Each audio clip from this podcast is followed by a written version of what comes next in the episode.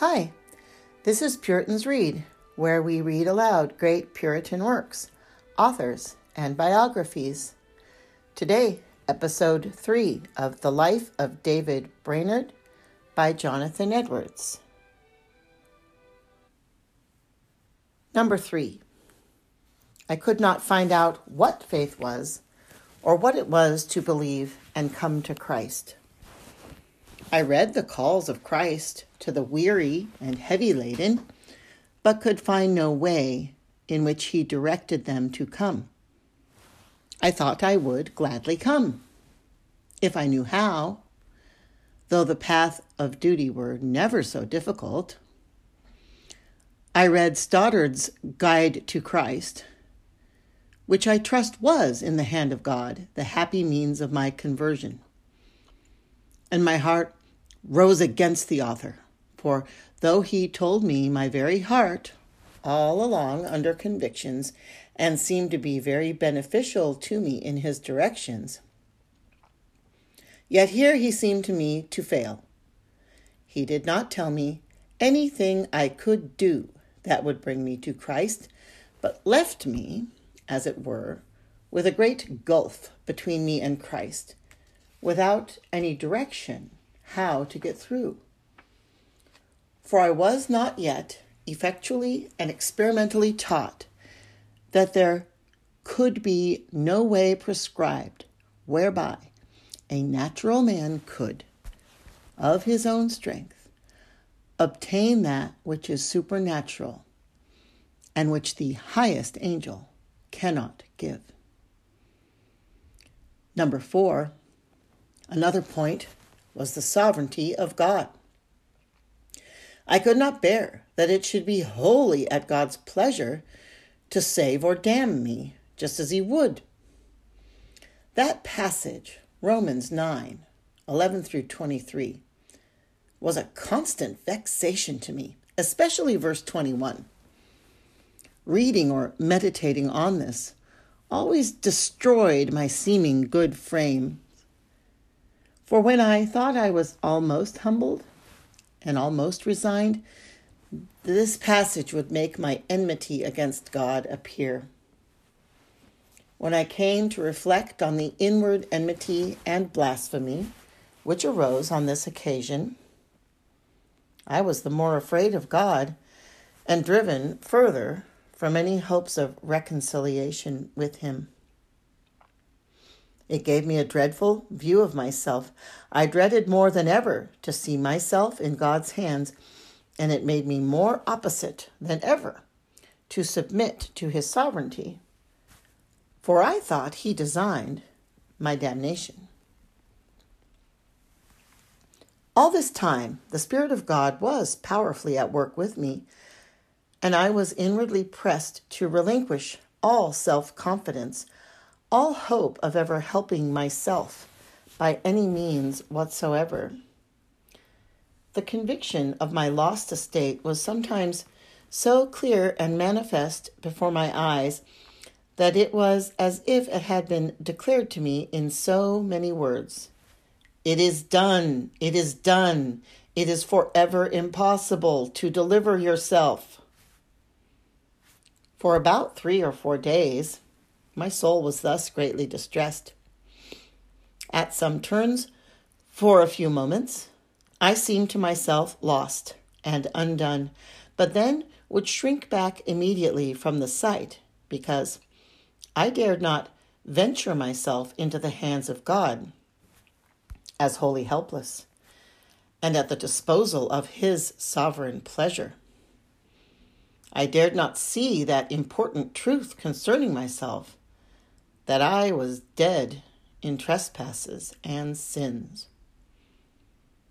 But when I had, as it were, thrust away these views of myself at any time, I felt distressed to have the same discoveries of myself again. For I greatly feared being given over of God to final stupidity.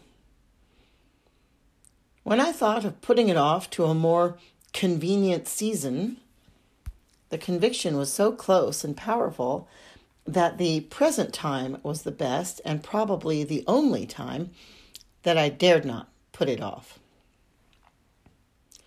It was the sight of truth concerning myself, truth respecting my state as a creature fallen and alienated from God, and that consequently could make no demands on God for mercy, but was at His absolute disposal, from which my soul shrank away, in which I trembled to think of beholding. Thus he that doeth evil, as all unregenerate men continually do, hates the light of truth, neither cares to come to it, because it will reprove his deeds and show him his just deserts. John 3 20. Some time before, I had taken much pains, as I thought, to submit to the sovereignty of God. Yet I mistook the thing and did not once imagine that seeing and being made experimentally sensible of this truth, which my soul now so much dreaded and trembled at, was the frame of soul which I had so earnestly desired. I had ever hoped that when I had attained to that humiliation which I supposed necessary to precede faith, that it would not be fair for God to cast me off.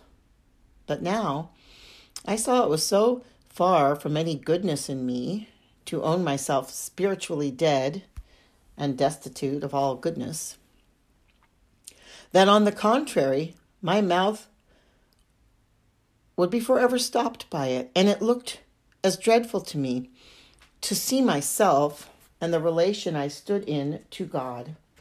I, a sinner and criminal and he a great judge and sovereign, as it would be to a poor trembling creature to venture off some high precipice. Here, hence, I put it off for a minute or two and tried for better circumstances to do it in. Either I must read a passage or two, or pray first, or something of the like nature, or else put off my submission to God with an objection that I did not know how to submit. But the truth was, I could see no safety in owning myself in the hands of a sovereign God, and could lay no claim to anything better than damnation. After a considerable time spent in similar exercises and distress, one morning, while I was walking in a solitary place, as usual, I at once saw that all my contrivances and projects to effect or procure deliverance and salvation for myself were utterly in vain. I was brought quite to a stand as finding myself totally lost.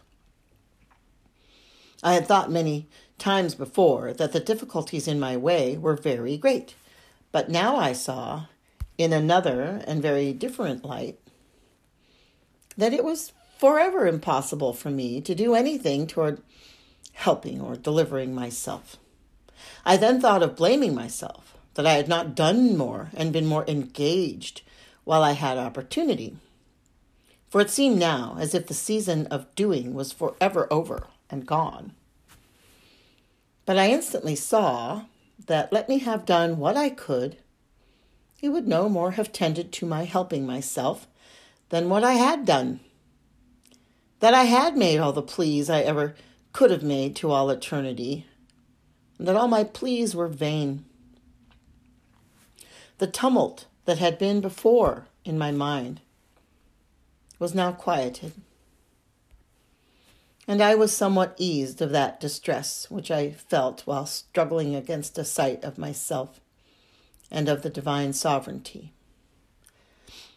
I had the greatest certainty that my state was forever miserable for all that I could do, and wondered that I had never been sensible of it before. While I remained in this state, my notions respecting my duties were quite different from what I had ever entertained in times past. Before this, the more I did in duty, the more hard I thought it would be for God to cast me off. Though at the same time I confessed and thought I saw that there was no goodness or merit in my duties. But now, the more I did in prayer or any other duty, the more I saw that I was indebted to God for allowing me to ask for mercy. For I saw that self interest had led me to pray, and that I had never once prayed from any respect to the glory of God. Now I saw that there was no necessary connection between my prayers and the bestowment of divine mercy, that they laid not the least obligation upon God to bestow his grace to me, and that there was no more virtue or goodness in them than there would be in my paddling with my hand in the water, which was the comparison I had then in my mind. And this because they were not performed from any love or regard to God. I saw that I had been heaping up my devotions before God, fasting, praying, etc., pretending, and indeed really thinking sometimes that I was aiming at the glory of God whereas I never once truly intended it, but only my own happiness. I saw that as I had never done anything for God, I had no claim on anything from Him but perdition on account of my hypocrisy and mockery.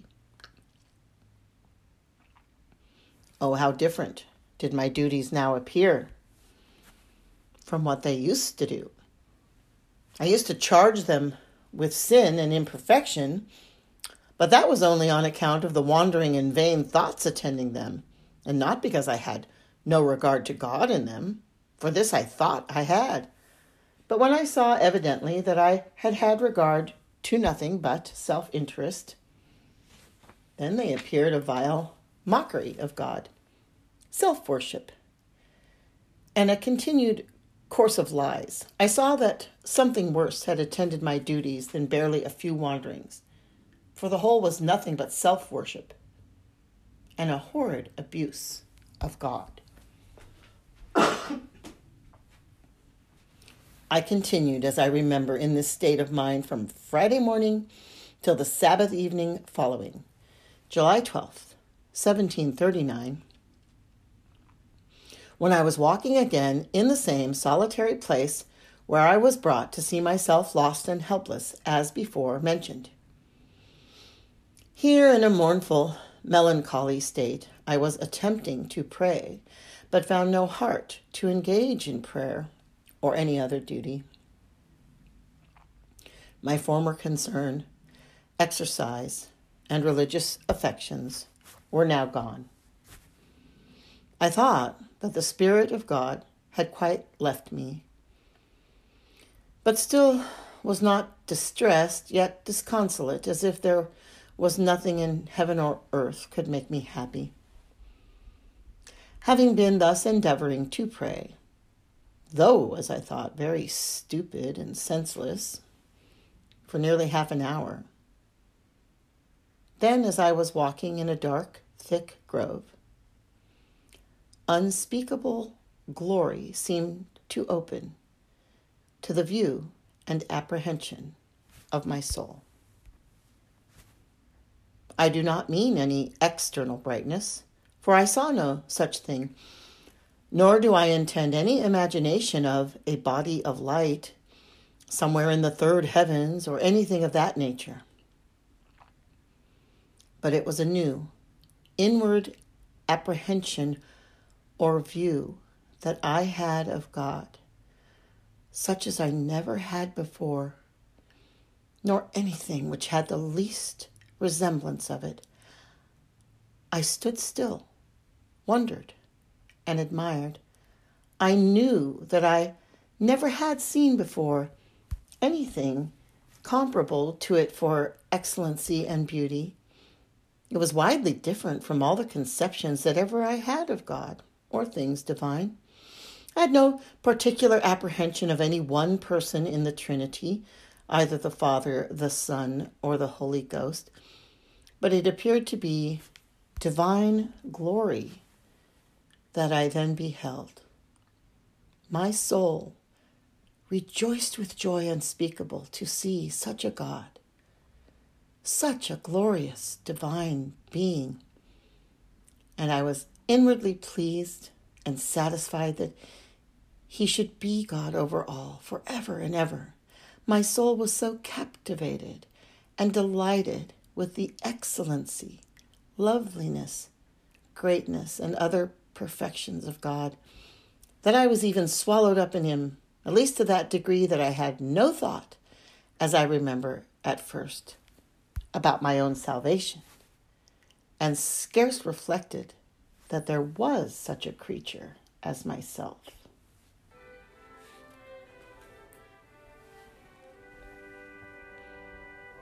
This concludes episode three of Jonathan Edwards, The Life of David Brainerd.